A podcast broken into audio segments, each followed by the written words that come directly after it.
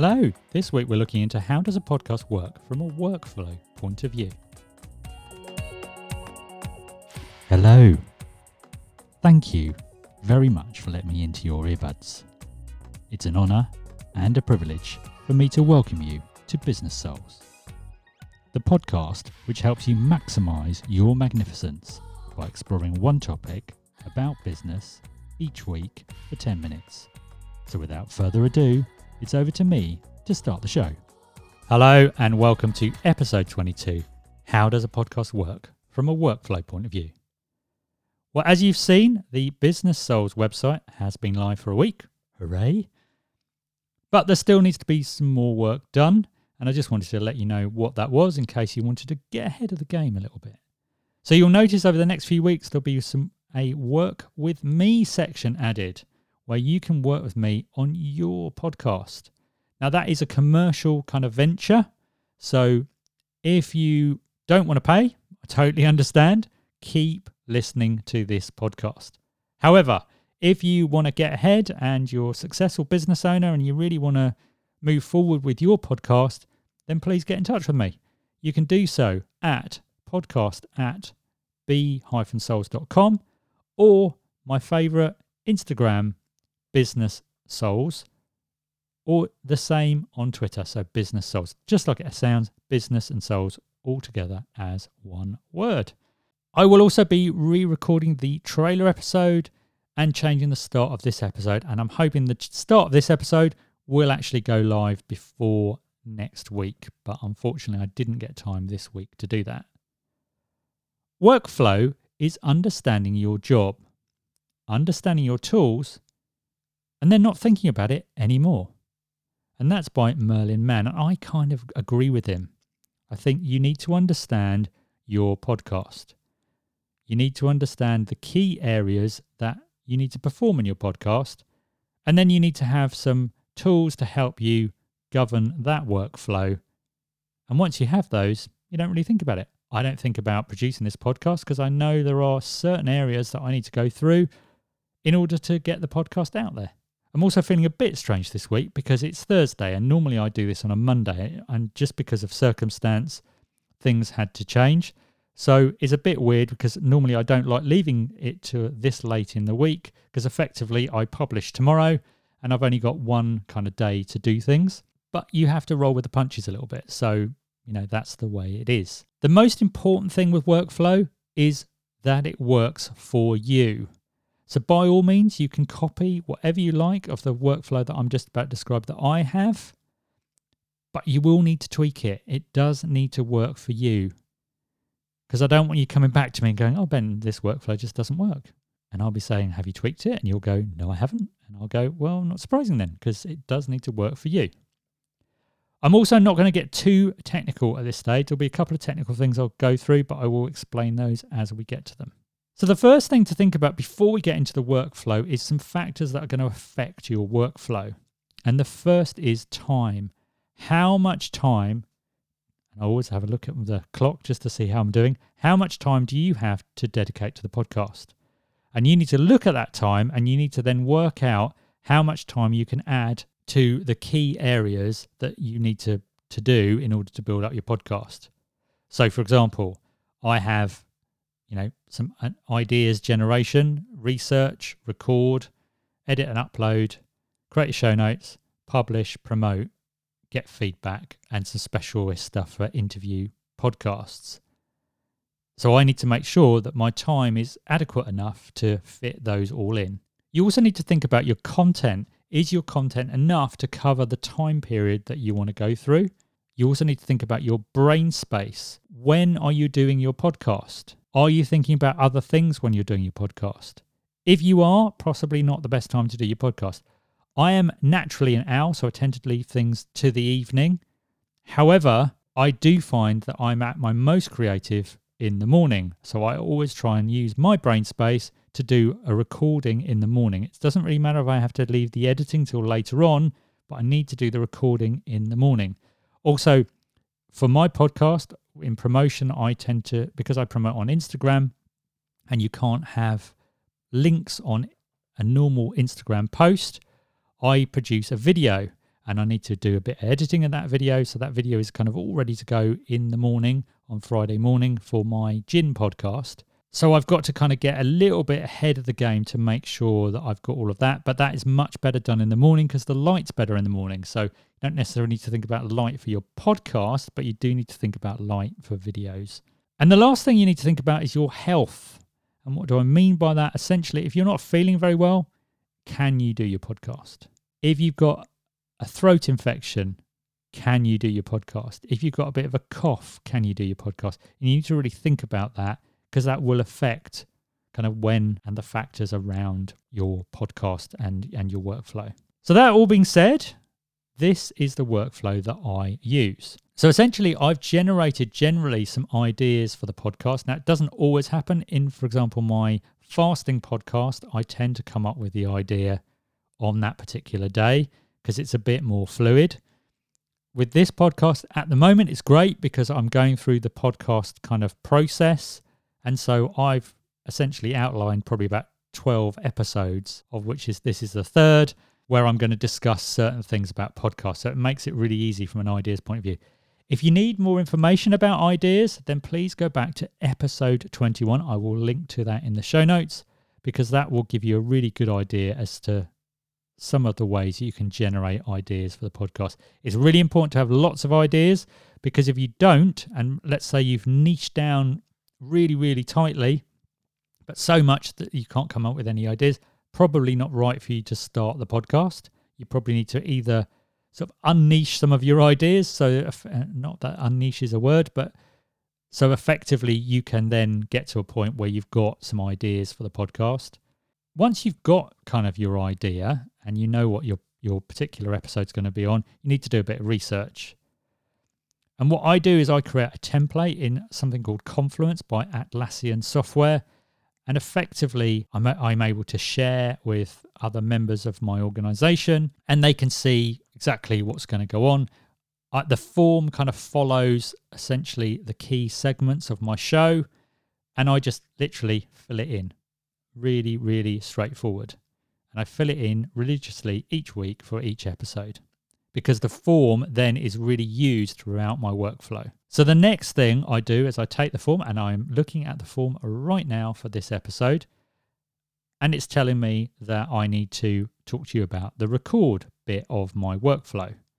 So I've taken my form and I use it as a reminder to discuss with you the particular section and segment that I'm, I'm going through. You need to remember something called pause, pace, and pitch. And I found when I first started, it's really useful to write this down in your form. What's pause?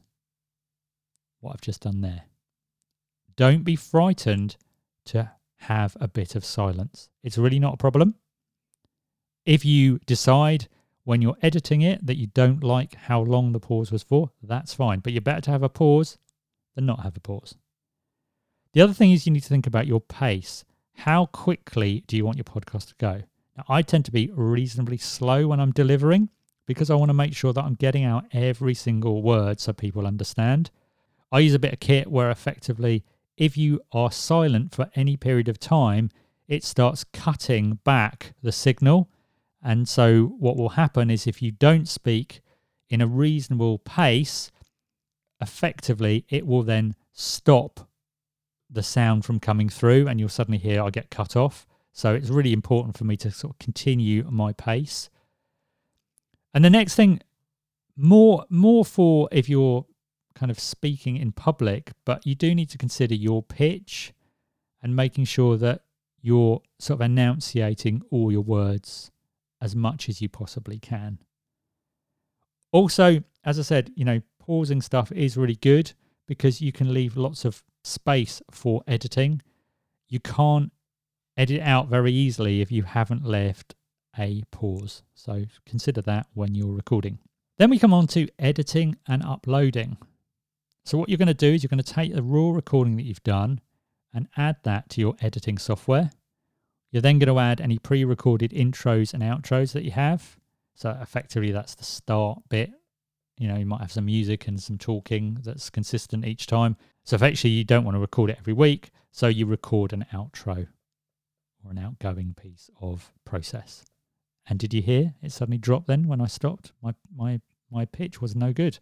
Think about when you're adding music as well, it needs to be licensed music. You can't just add any old music. So do consider that very, very carefully. The copyright laws are really, really stringent. You, there are lots of sites you can go onto and essentially buy a license to a music. That's what I've done with all my podcasts. And I'll leave uh, the place where I normally go, uh, Purple Music, in the show notes. And essentially, you're going to produce a type of file called an MP3, and then that is going to be used to upload to your podcast host. So, why do you use a separate podcast host? And the same thing for video as well. use something like YouTube. The reason is if you store them on your website, it absolutely kills your bandwidth. So, what you'll find is nobody will be able to get to your website because everybody's streaming your content. So, it's really important to have them in different places. The great thing if you're doing video and YouTube is YouTube actually store your content for you. The problem with podcasts is podcasts you have to actually pay for hosting at the moment. Things are changing, but at the moment that's what you have to do. And then once you've done your editing and you've uploaded to your podcast host, you then need to create show notes. And show notes essentially generally are done one of two ways. Either you can do, like, for example, the show where I do show notes, where effectively you take each of the sections and you describe each of the sections. And if there are any links, you highlight those links.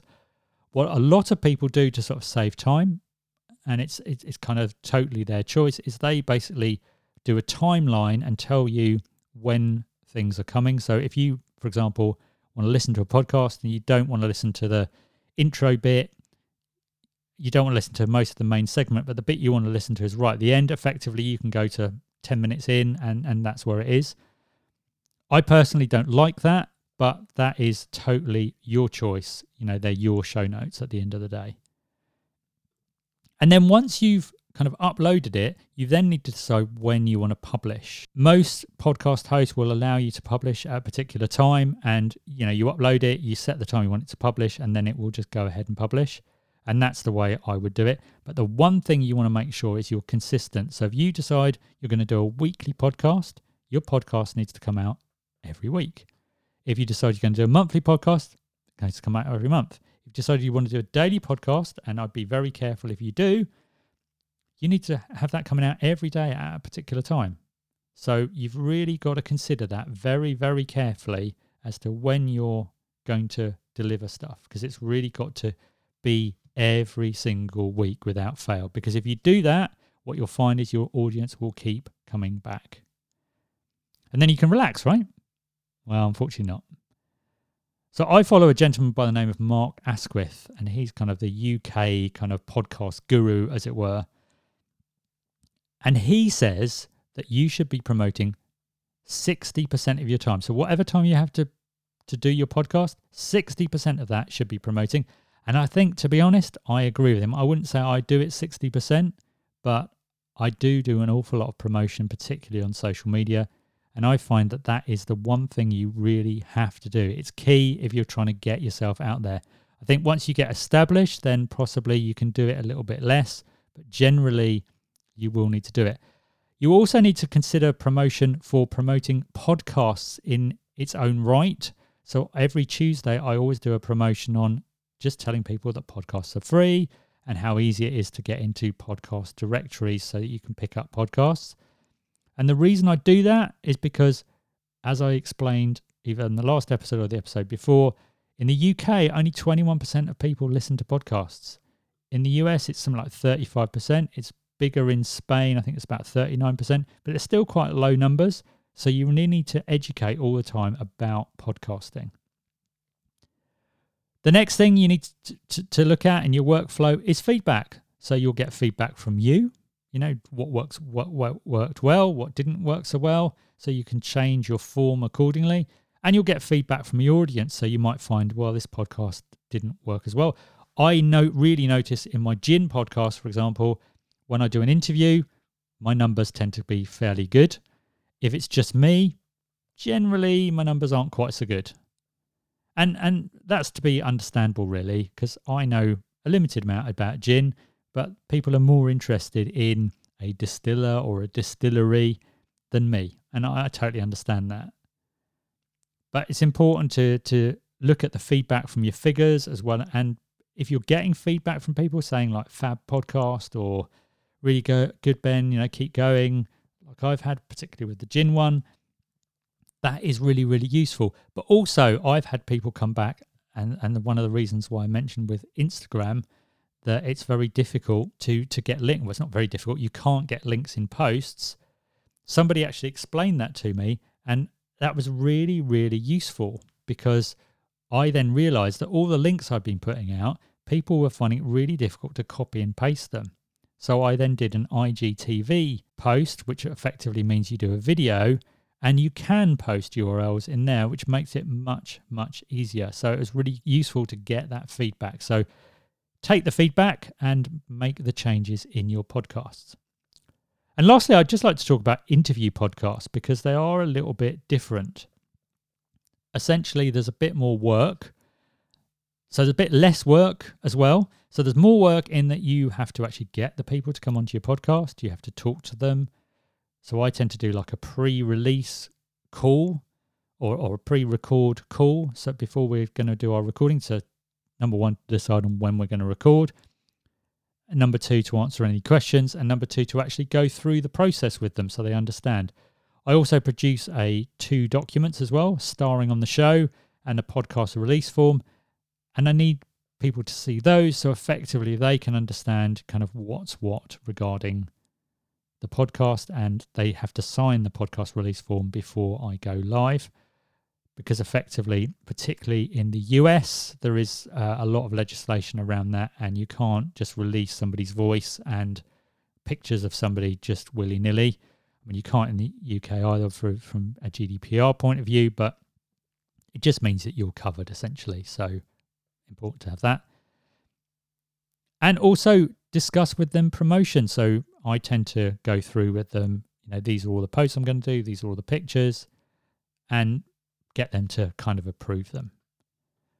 So I'm sorry, I've gone a bit long today, but I think it is worth it for this particular one because I think you need to understand all these processes in order to to work forward. So effectively we've gone through factors affecting your podcast workflow.